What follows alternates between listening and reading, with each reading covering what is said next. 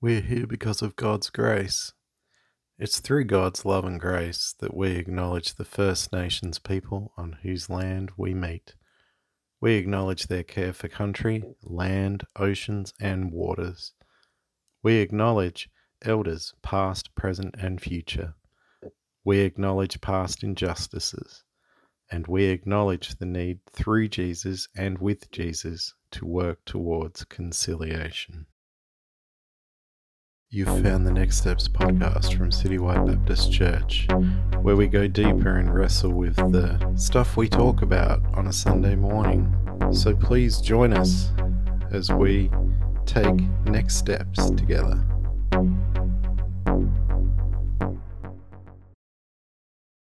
Hello, and welcome to the Next Steps podcast from Citywide Baptist Church. My name is Matt, I'm your host. Joining us today are Mitchell, Pastor Matt, Pastor Paul, and Pastor Dan. And for the first time ever, all the pastors are in the same room, which could be interesting today.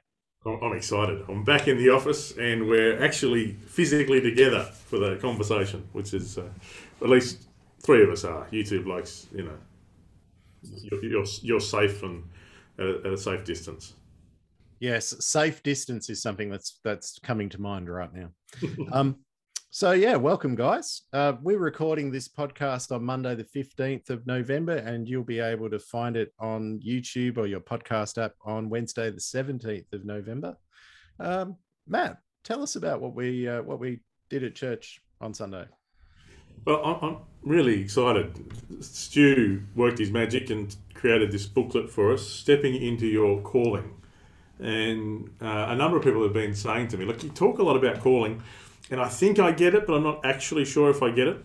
And so uh, our this is our best attempt at naming what we mean by calling. Uh, and at the heart of the understanding is this diagram that uh, Stu uh, put together, which uh, won't be very visual for anybody listening to the podcast, but it's there for the for those who are on, on video. And uh, and by the way, if you would like a copy of this booklet, feel free to either uh, drop into the office, we give you a physical copy, or send us an email, and uh, we'll shoot you a PDF. And at the heart of the idea of calling for us is these three levels of calling. But before that, just I, I started by trying to define what calling actually meant, and and uh, I, am still a little concerned that Stu seems to have uh, used an Android phone uh, to define God calling, uh, but but the, the phone call was was the best picture of uh, what what we mean by calling. It is this when you call someone. It is you where you are, reaching out to where they are and seeking connection or, or, or uh, the chance to communicate. And that's what God is doing from where He is. He is reaching out to where we are and seeking to communicate. And uh, beyond that, I also talked about when you're in the Australian bush and you're lost, you yell out cooey. I don't think it works if you're in the North American bush because they don't do it. Uh, but here in in Australia, they do yell out cooey as a way. And what you're doing when you're yelling out cooey, you're saying, Here I am, where are you? Come to me where, where I am. And I think that's another picture of what we mean by calling this sense that God is not only reaching out from where He is to where we are, but He's also inviting us to where He is. And at the heart of this idea of calling is that Jesus is inviting us to where life is. And uh, and, and at Citywide, we uh, are committed to this idea that it's not just at this.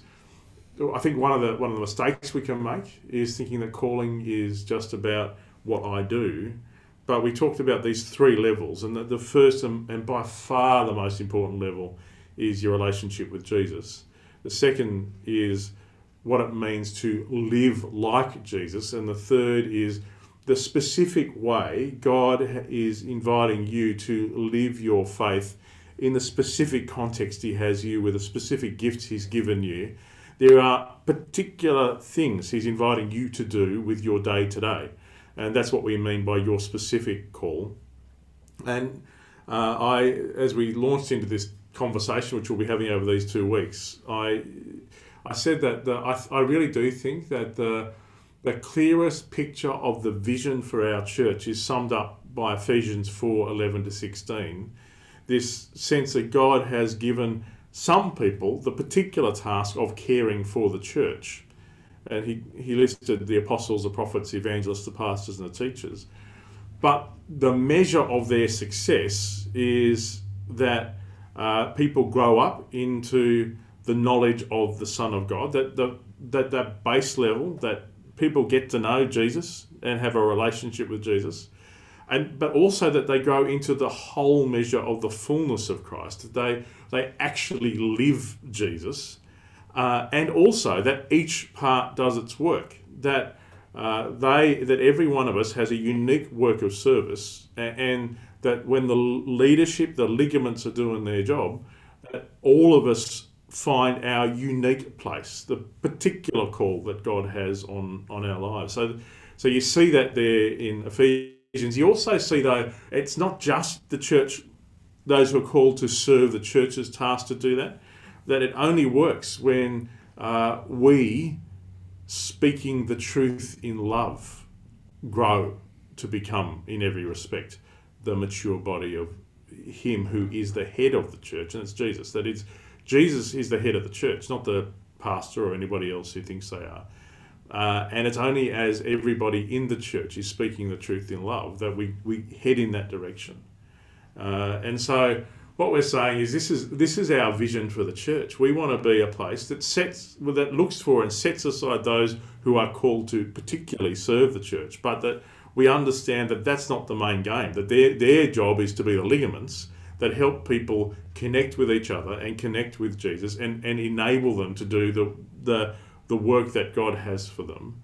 That at the, the heart of it, there is uh, this relationship with Jesus, and that is the most important thing. And, and the first half of the message, uh, after sort of introducing those three levels and, and the vision for the church, I just said, look, I, at, in our church, we understand that this is the most important part of calling, that, that you are called to be in relationship with Jesus. And that's what 1 Corinthians 1 9 says. God is faithful, who has called you into fellowship with his Son, which is, I mean, you stop and think about it. You are called into fellowship with Jesus. The same one who flung stars into space wants to have fellowship with you. And, and so I said, look, and we actually list in the booklet the, the ways we think we need to be supporting you to live from that place of relationship. And there were six of them. We, we, we we understand that it is our task to welcome you into times of worship that remind you that Jesus is the very center of the entire universe and not you. Uh, and that Jesus needs to be the center of your life and not you we want to be reminding you how much Jesus loves you, no matter what your past has been. We want to encourage you to regularly reflect on the parts of your life that aren't surrendered to Him. We want to continually invite and encourage people who haven't yet done so to surrender their lives to Him. That that there is there is no other path to life. We want we want as many people to find this life as possible. Uh, we want to also encourage you to find real relationships with people who are also following Jesus. And we want to provide both encouragement but also tools to help you spend time with Jesus each day. Because it's there, there isn't a way for Jesus to be the center of your life unless you're actually spending time with him. And so they're the, the six things we say, these are the ways that we as a church believe it is our task to, to do this stuff to help you step into the, this fundamental level of being called into relationship with Jesus. And uh, finished by challenging people to, to think about how have they actually experienced life through Jesus. And that that's kind of how we landed the first part of the, the, the message, just landing it there and saying, how in your experience, so Jesus says he is the way, the truth, and the life. How has that actually worked in your life? So there's a lot in that, uh, and uh, you know I always leave feeling a bit frustrated that there was more I wanted to say, but um, but for me that really does begin to encapsulate what our church and what I believe the church is all about. Hmm. Yeah, thanks, Matt. Um, Paul, What do you what do you what's your response to that? Uh, it's interesting. Um, I, I agree with what Matt was saying, but I really struggle with the term calling and the three levels of calling. And I've actually just, while Matt was talking, I was thinking about it, and I think I've worked out why I struggled with calling. And it's to do with my own interpretation of what calling is. Calling is me physically going out and doing something. Where, if you actually think about the three levels of calling, the first one is someone calling you, and that's Jesus calling you, God calling you. The second one is you both call and be called, and that's when you grow together. You've got this discipleship, you've got fellowship, you've got community. And the last one is where you do the calling. You actually ring up somebody. You do the calling, and I think I actually understand it like that. And I never, I really struggle with the three levels of calling because I, to me, when I heard it first, it was me always doing the calling because that's the way I understand calling. But when you when you actually look at who does the calling in each of those levels, it makes perfect sense. So that was my epiphany for the day on it. So, but you know, like growing in community, you know, releasing people. And I think Matt had a bit to say in the first one, which you didn't mention, which was as a church, we're going to welcome people and we're also going to release people. And it's just part of the life of a church. And it's actually what we hope to do because, as Matt said, as people learn their calling and be at that third level and have to go, we have to release them. But at the same time, We've also got to welcome new people in, and it's just a continual process. And it's the first half of the Ephesians verses, you know, the pastors, the teachers, which will be the constant throughout it, but everyone else will be the flow through of being called, calling each other, and going out and doing their calling. And it's it's really it's comforting. It's also sad. You lose friends. You lose you lose people along the way, but but it's okay because they're still doing God's work but you also gain new ones. So it's just a great adventure. Hmm. Yeah, Dan, as, as Paul was was just saying that, I, I immediately thought of, of your own story. Um, so I just wondered if if you had any thoughts about that. Yeah, yeah, definitely. With us, uh, myself and family, feeling called um, to step into a, uh, another church and yeah, that was a big process of discerning is that God's will and is that Him calling us to do that, or is that um, you know my own ambition or, or things like that? And and so yeah, it was a real.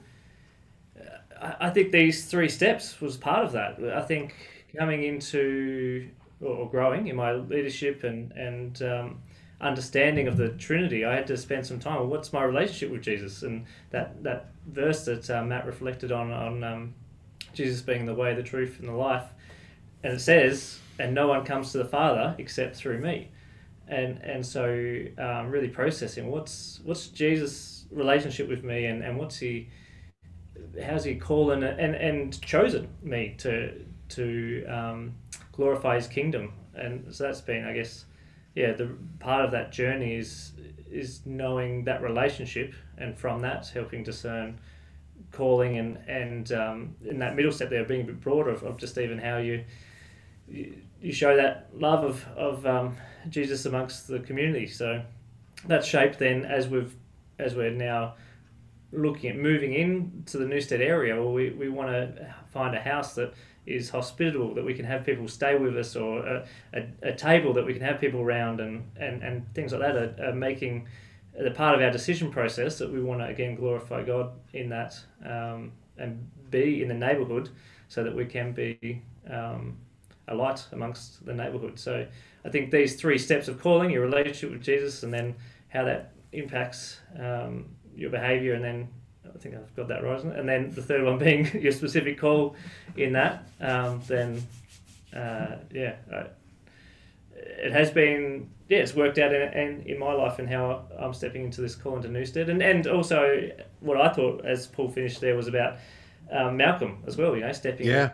in that way as well. Um, you know, just feeling that God's calling him to the neighborhood and he's that's coming from his relationship with Jesus and, and his challenge and reflection. And uh, yeah, like you say, sometimes it means that we calls us into things that, um, well, out of our comfort for one, but two, yeah, out of some relationships that we have that we don't maybe want to let go of, but um, that's for for His kingdom's sake. Hmm. Yeah, Mitchell, how does how does all this talk about com- community calling, people coming, people going? How does this all land for you? Um, yeah, well, I actually just wanted to ask a question, if that's all right. And I was Go. just thinking about the three steps of calling um, through what you were talking about, and I was just thinking, is us achieving our specific calling something that will naturally come together as we one have a relationship with Jesus and two live the Jesus way, or is it something that will need further progress or effort or something additional to that? my experience is that uh, that they are the foundation, but there, there will be times where, as you hang out with Jesus, you kind of know He's calling you to take a step into uh, something or out of something, or uh, He might be like. So I, I think as we seek to live like Jesus, it'll it'll become natural, and you'll you'll you'll naturally connect with your neighbours, or um, you'll uh, naturally do things. But I think Dan's a good example. Like he could do that uh, and, and really grow in those two areas. But there's this sense in which, this third level, uh, God's inviting him to pastor a church in Launceston, uh, which is an additional thing. It's a it's a next step. It's a it's a it's a new context, and and often I guess it is about G- Jesus moving the context in where you do live like Him is, is a big part of you stepping into the calling. It's a, your calling really is about you uh, living like Him in a way that produces questions uh, in the context He currently has you until He moves you into a different context. So, in your family or in your workplace or at school or university or whatever it is, He has you there, but sometimes He'll move you somewhere else. And so, the Apostle Paul was moved to to leave the the church in Antioch with Silas, and they had to release him, and he had to to do still hold on to those base things, his relationship with Jesus and following Jesus, but he had to go and do that in different contexts. So I think a big part of that third thing is where Jesus invites you into new contexts. Hmm. Yeah, Paul, did you have any thoughts on that? Yeah, um, it's interesting that one.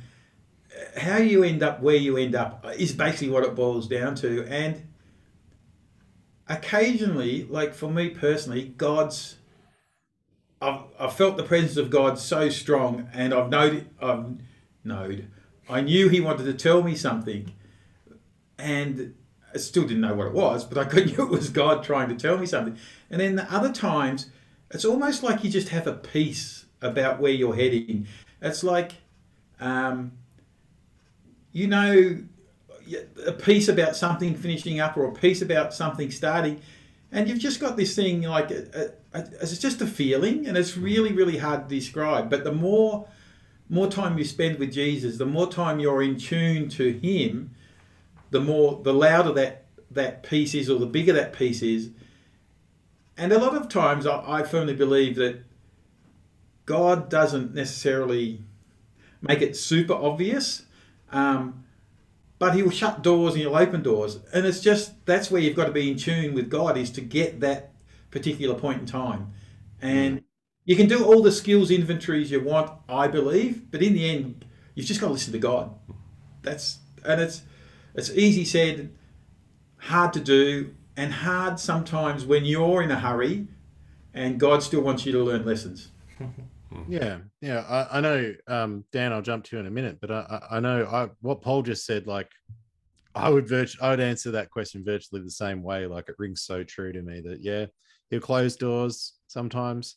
Sometimes he'll give you this sense of like, oh, it's this is right for me to do. You'll just feel at ease with a decision, or you'll feel excited about something that comes up as well.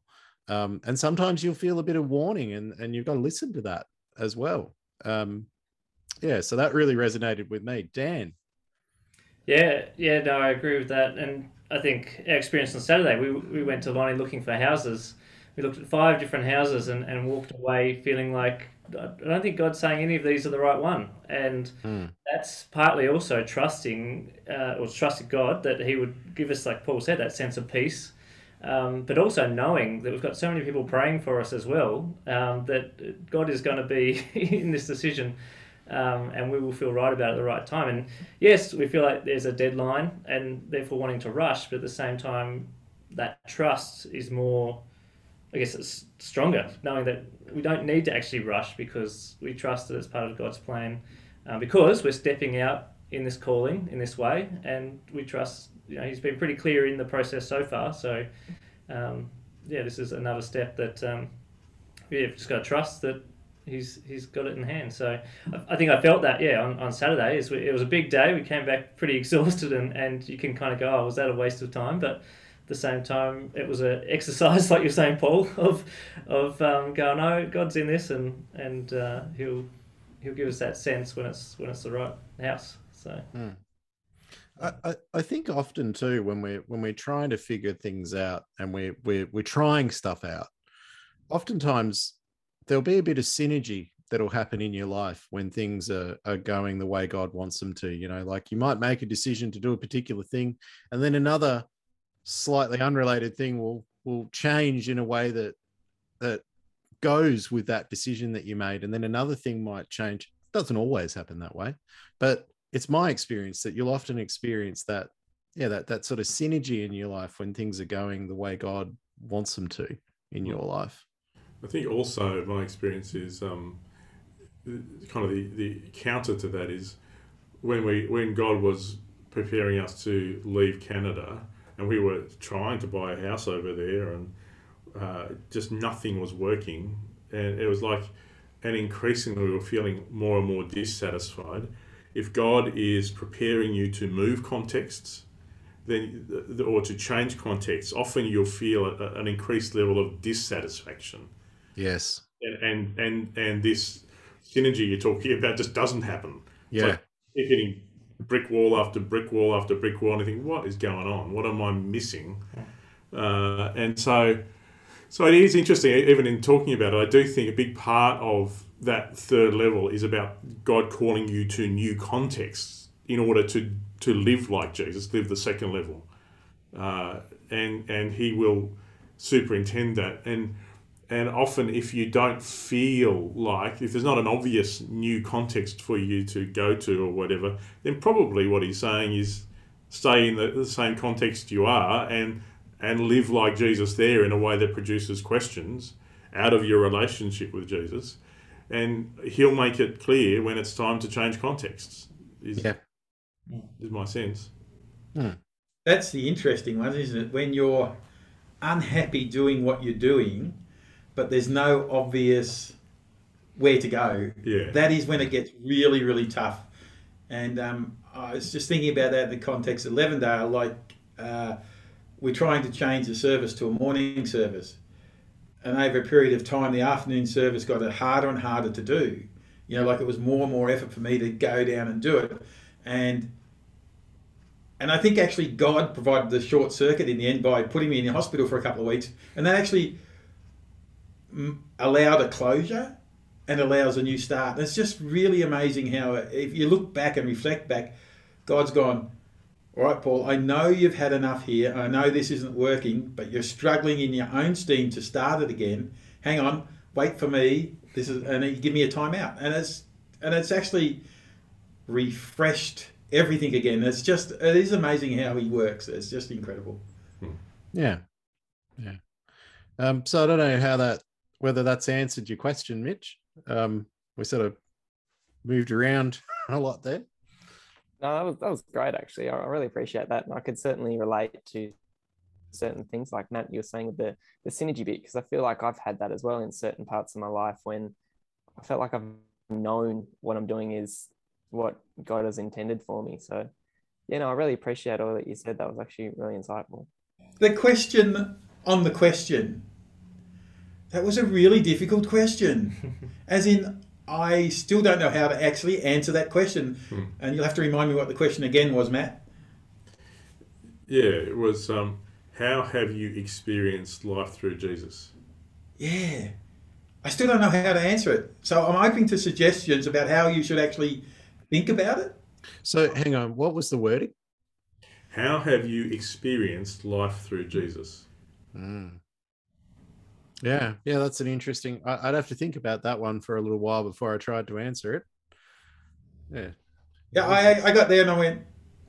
I don't know what you mean. What I I really didn't understand the where I was meant to be going for the question. So I was just wondering if you could expand on that question in itself. Well, I think there's two levels to it. When we come to that discussion time, I'm happy for people to take it at whatever level they can. Just there's something useful about talking. Um, mm. But Jesus promises He is the way, the truth, and the life. And He also says that He's come that we might have life and have it to the full. Um, what we're interested in at Citywide is to work out how do we actually do this, and and so where in your life have you experienced that whole life? Where in your life have you experienced Jesus bringing life to you?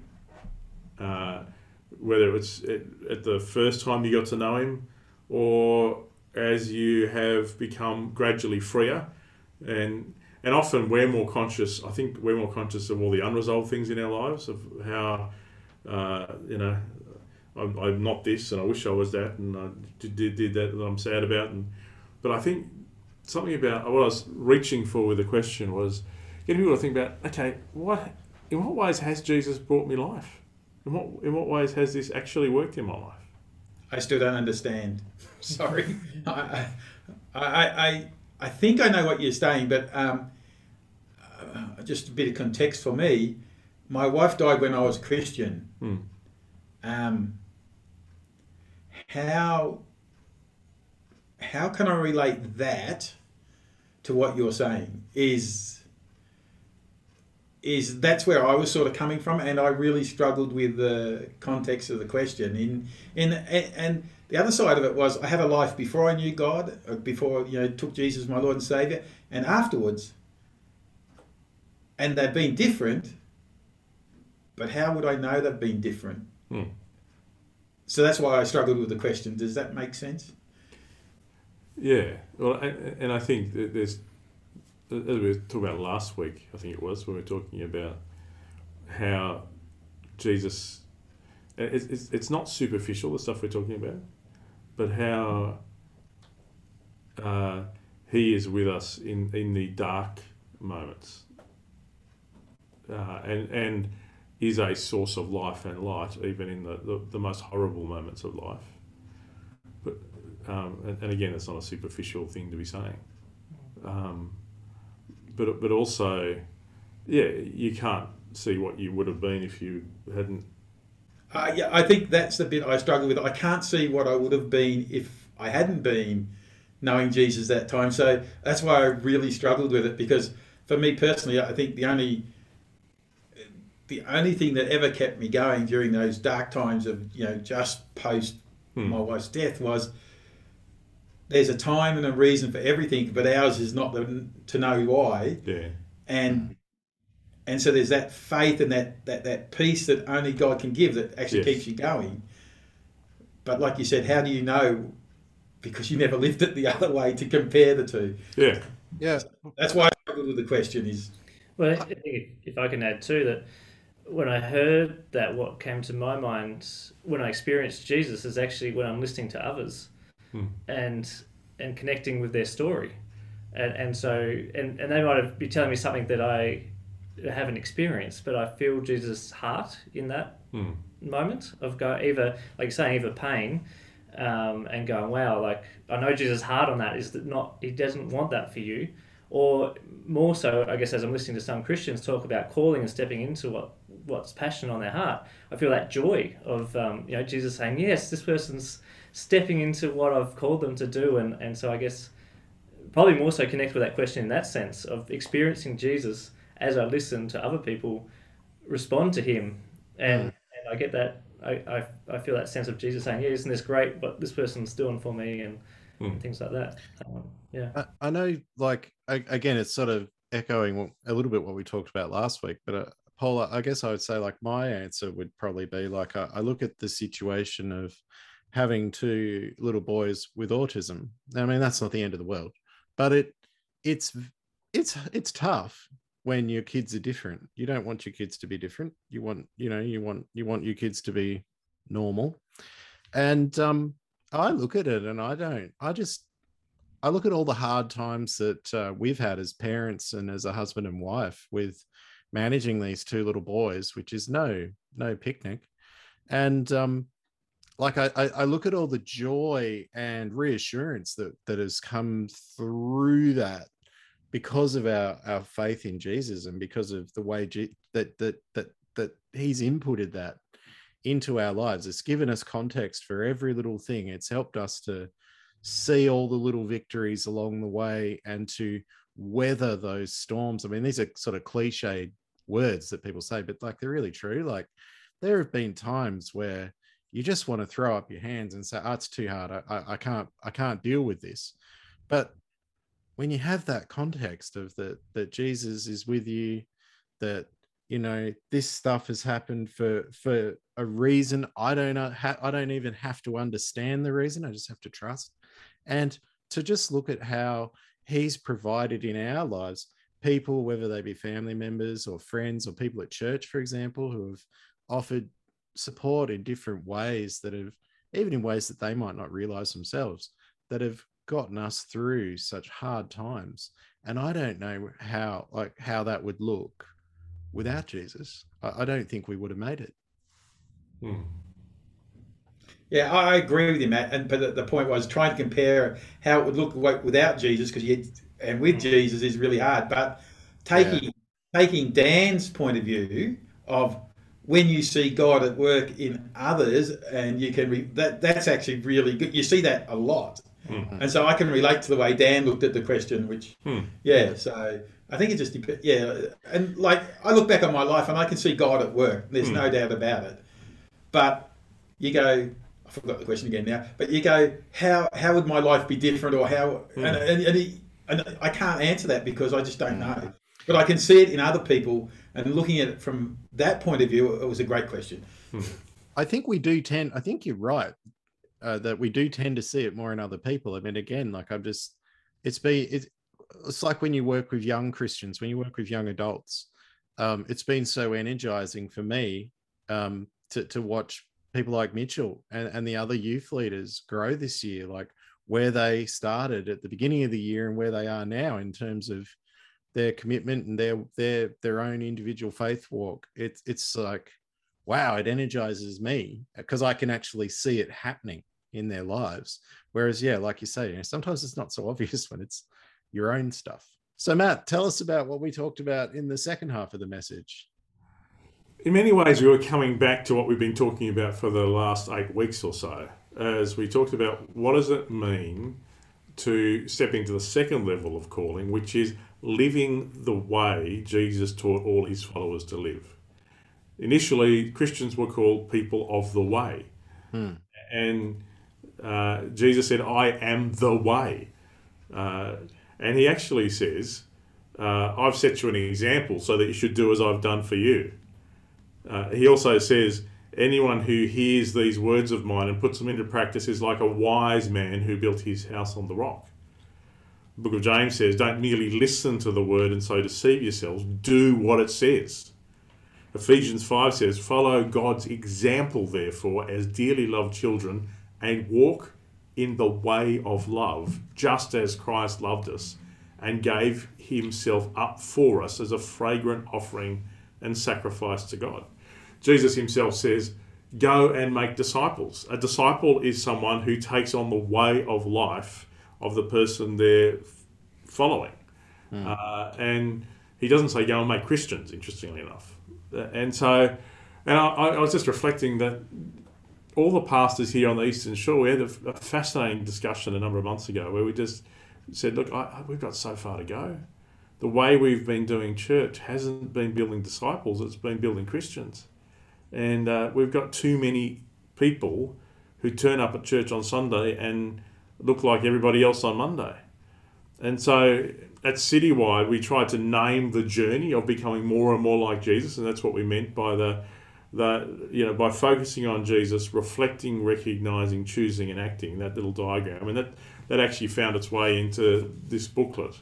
Uh, and and also naming what the, the Jesus way of life is, we, we try and capture that with the words follow, bless, and share. And in those under those headings, there's a whole lot of behaviors that sort of sum up, you know, how Jesus lived his life. And and none of us are going to be perfect. We're all, all on a journey, but the sense is that God will be generally working with at least with, with, with you on at least one of them, whether it may be learning to listen to people, or maybe you need to discover how how to have a Sabbath, or learning how to worship, or, or uh, just uh, discovering more about what it means to spend time with people and eat meals with people. All those different things are uh, part of this the, the acronyms follow, bless, and share. And knowing that none of us will get it all together, but we're all on a journey, and part of us learning to live and, and be a bit more like Jesus is learning to face all of those things eventually. Mm. So that's really the heart of what we are trying to communicate at the, the last bit. So I, I didn't go on quite as long because I know we've been talking about it for eight weeks. Uh, and uh, but at the heart of our church, we, we really want to be people who love Jesus so much that, that we look more and more like him. Uh, and I, and then with that in place, then next week we'll, we'll, we'll take the space to talk about okay, well, how does that work itself out in your specific calling? But you, you really, you're in dangerous territory if you're wanting to talk about, you know, what is my specific calling without talking about those other two levels of calling first. Hmm. Yeah, Dan, um, you're you're so involved in all the all of the the community stuff that we do as a church. Like, what is what are the what does that look like in a in a when when you're doing it at a real level? There's this community stuff. Yeah, I think a phrase that um, Matt used at Foundations that's really captured my imagination was um, that we're really Jesus is in our shoes, um, and so that sense of of um, you know, we are his hands and feet. We are to glorify him in, in the way that we, the way that we um, live. Uh, and so I think amongst you know our life groups and um, time out and and you know number what a number of of you like merge and and different things um, you know we're calling our, our leaders we're calling each person to be jesus in that situation um, and it's, in some ways, that's a big call, but at the same time, that's what living the way um, means. Is and the great thing is is there's grace for when we we stuff up and we say things in our own strength and our own get ambitious in our own abilities. Um, but uh, I think it's it's great to see, and uh, like what I was reflecting in that question before, when we see God turning up in, in, in through different people and in these communities, um, it's just so exciting to see um, that way then represented in those communities communities and, and people being drawn to that and, and wanting to know more and and um, yeah I think we've still got a way to go in, in how we do that and, and to step into that with confidence.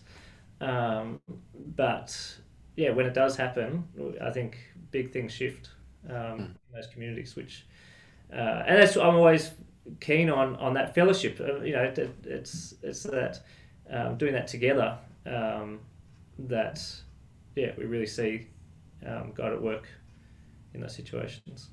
Hmm. Yeah, Mitch, how have you experienced this stuff?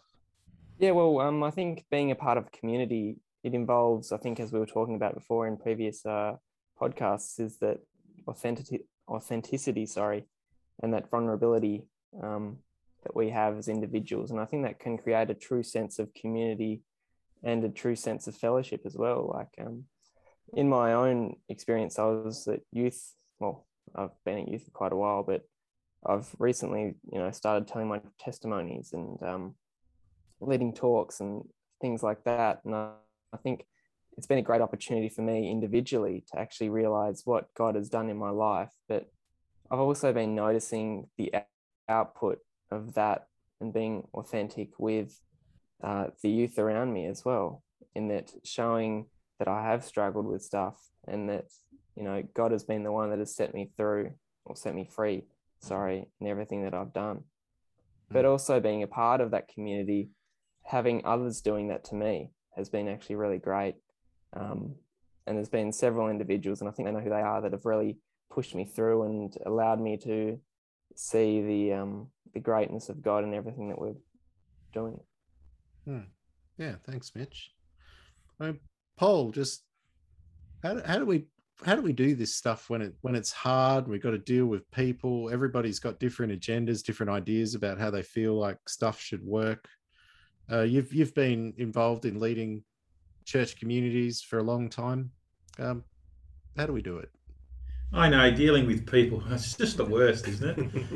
Lucky God's given us grace sometimes. That's what I reckon. Now, how do you deal with it? It's, it's an interesting one. Is it's all about choice. And in, that's what it comes down to. Every time you do something, you have a choice. You have a choice whether you show grace or get grumpy. You have a choice whether you look at the outcome or look at the process. You have a choice whether you look at somebody as a child of God or somebody who grates on your nerves. It, always comes down to a choice when dealing with community. And I think the thing we need to do and constantly do is just keep at the basics. Hmm. We just need to be, you know, like the last next steps eight weeks thing. I, I look back on that and I think it was just a refreshing time just doing the basics. And I think to grow community, that's the thing we we we we miss out. We deliberately, I don't think we deliberately do it. But if you look at when you're trying to grow community, unless you do the basics right, nothing happens. It's a bit like calling. Unless you do the first step right, the next two don't matter. It just doesn't work. And I just think we just always need to be encouraged and reminded of the basics of Christianity which is just you know love the neighbour like yourself, you know, and have grace. It's just those things, and I think with that, community works, and then you don't get hung up on things like paint colours or drapes or carpet colours or you know the wrong biscuits at morning tea. None none of that matters because you go, oh wow, they tried, they hear, they're smiling. Yeah, I'm not 100 percent sure, but happy with that. But God's got it, and you just you just go with it, and that's when community grows, and that's when community thrives, and it's just awesome to see. So, Matt, with all this stuff we're talking about, what kind of change and what kind of growth, what kind of stuff do we actually want to see happening in our church communities? Uh, well, we, we, we do our best to name it with that acronym follow, bless, and share. We want to be people who are living that stuff, that each one of those represent a behavior. Uh, and uh, if we're to be honest, uh, the, the major thing we need to do is be honest.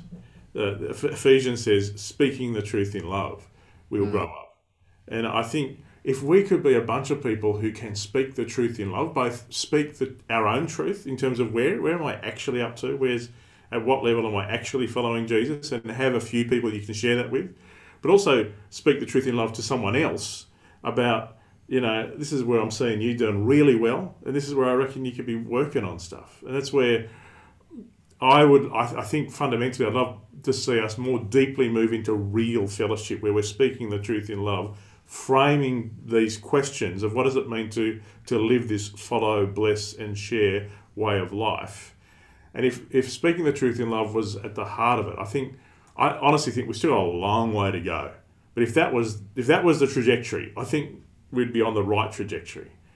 It's an uncomfortable trajectory, uh, and and so I think the jury's still out on whether we've got the guts to do it or not. Hmm. Yeah, Dan, what do you think? Yeah, yeah. I reflecting on myself. I, I shared um, a few weeks ago about prayer.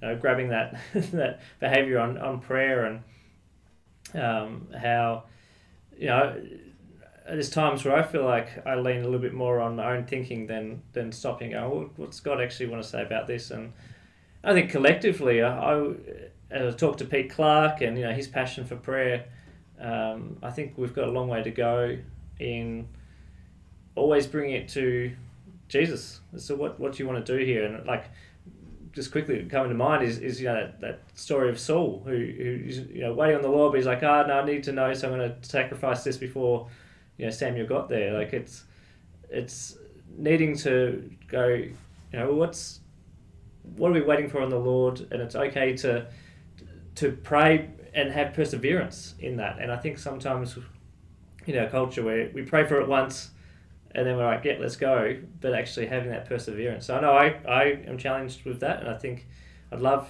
um, to see more people popping up like Pete. And, and there's other, you know, prayer warriors really um, in the church. And I think we all, um, yeah, need to work out what's those rhythms of prayer that we, and, and the next step in, in taking our prayer lives to another level. That's certainly what I'm wrestling with anyway. Hmm. Yeah. Paul, did you have any thoughts? Yeah, I, I suppose that prayer is an interesting one. Dan just brought up is I actually find prayer challenging, and it's not that I don't pray. I find it challenging, but I also understand there are some really, really great prayer warriors out there, and I think this is where you know calling comes into it as well. Everyone should pray, but there's some people who are really, really good at it, and there's their passion and their calling. And it's really interesting. We're talking about, you know, speaking the truth in love, which Matt was talking about.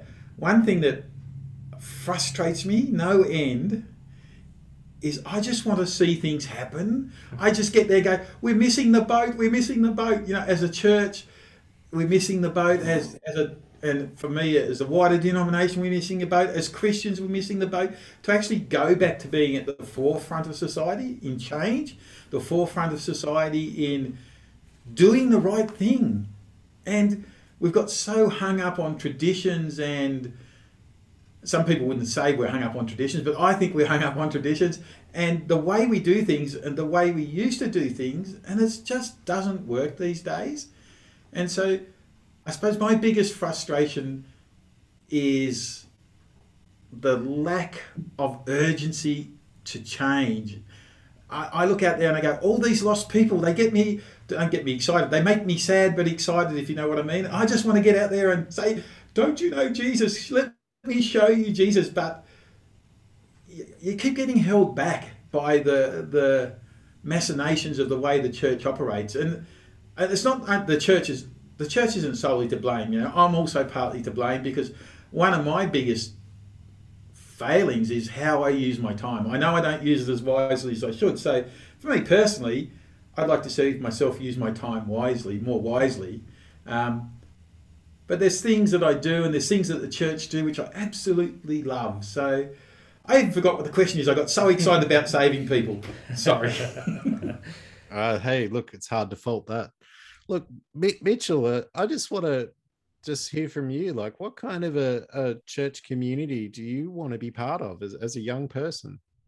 Well, something I've noticed, Matt, recently that has sort of bugged me in the last, I don't know, six months or a year or something is people don't actually seem to be chilling around after church.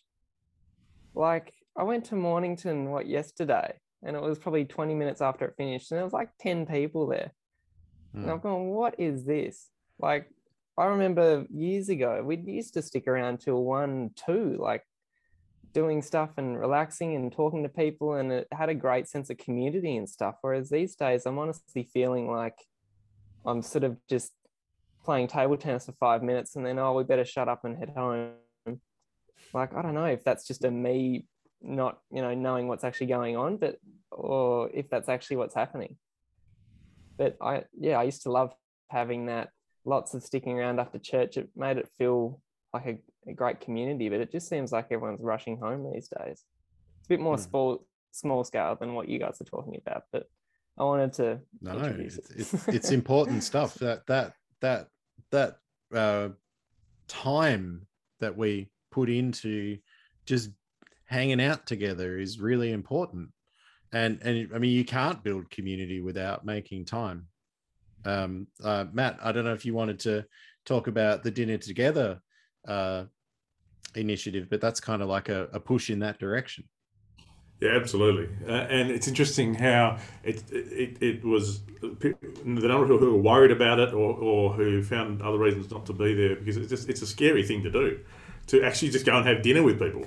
Uh, but it was so exciting to see the to hear from people who just enjoyed meeting people they weren't used to connecting with and and that's our, our vision for the one of the things we want to do at the church is just actually have a meal together on a regular basis. It's not rocket science, but just spending time together. And I think I think that's where you can't kind of force people to to spend time together, but once they start to get to know each other, then it just becomes a natural thing. And so that hmm. so, so we can't step back and say this is going to accidentally happen. That's why we're having to take these initiatives like having dinner together. And our hope is on almost on a monthly basis next year for people from all three congregations to, to meet people they haven't met before and actually just have dinner together once a month.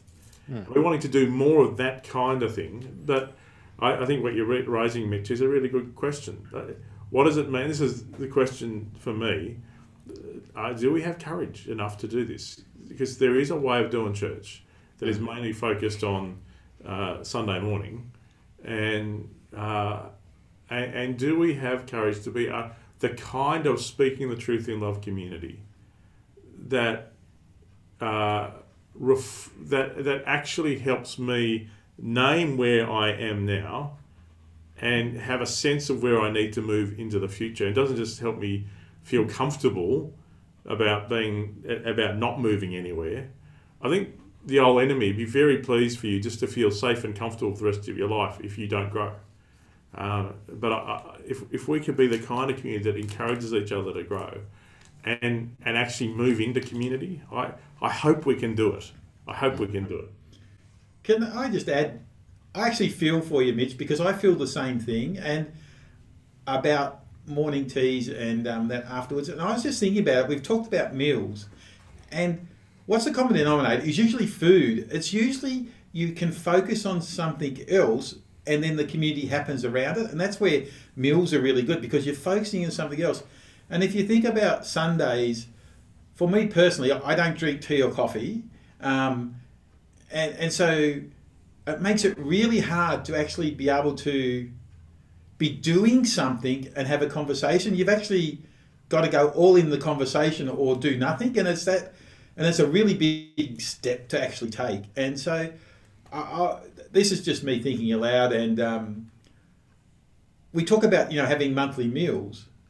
Why don't we have more of a focus on Sunday to actually encourage people to stay, so they have a reason to stay?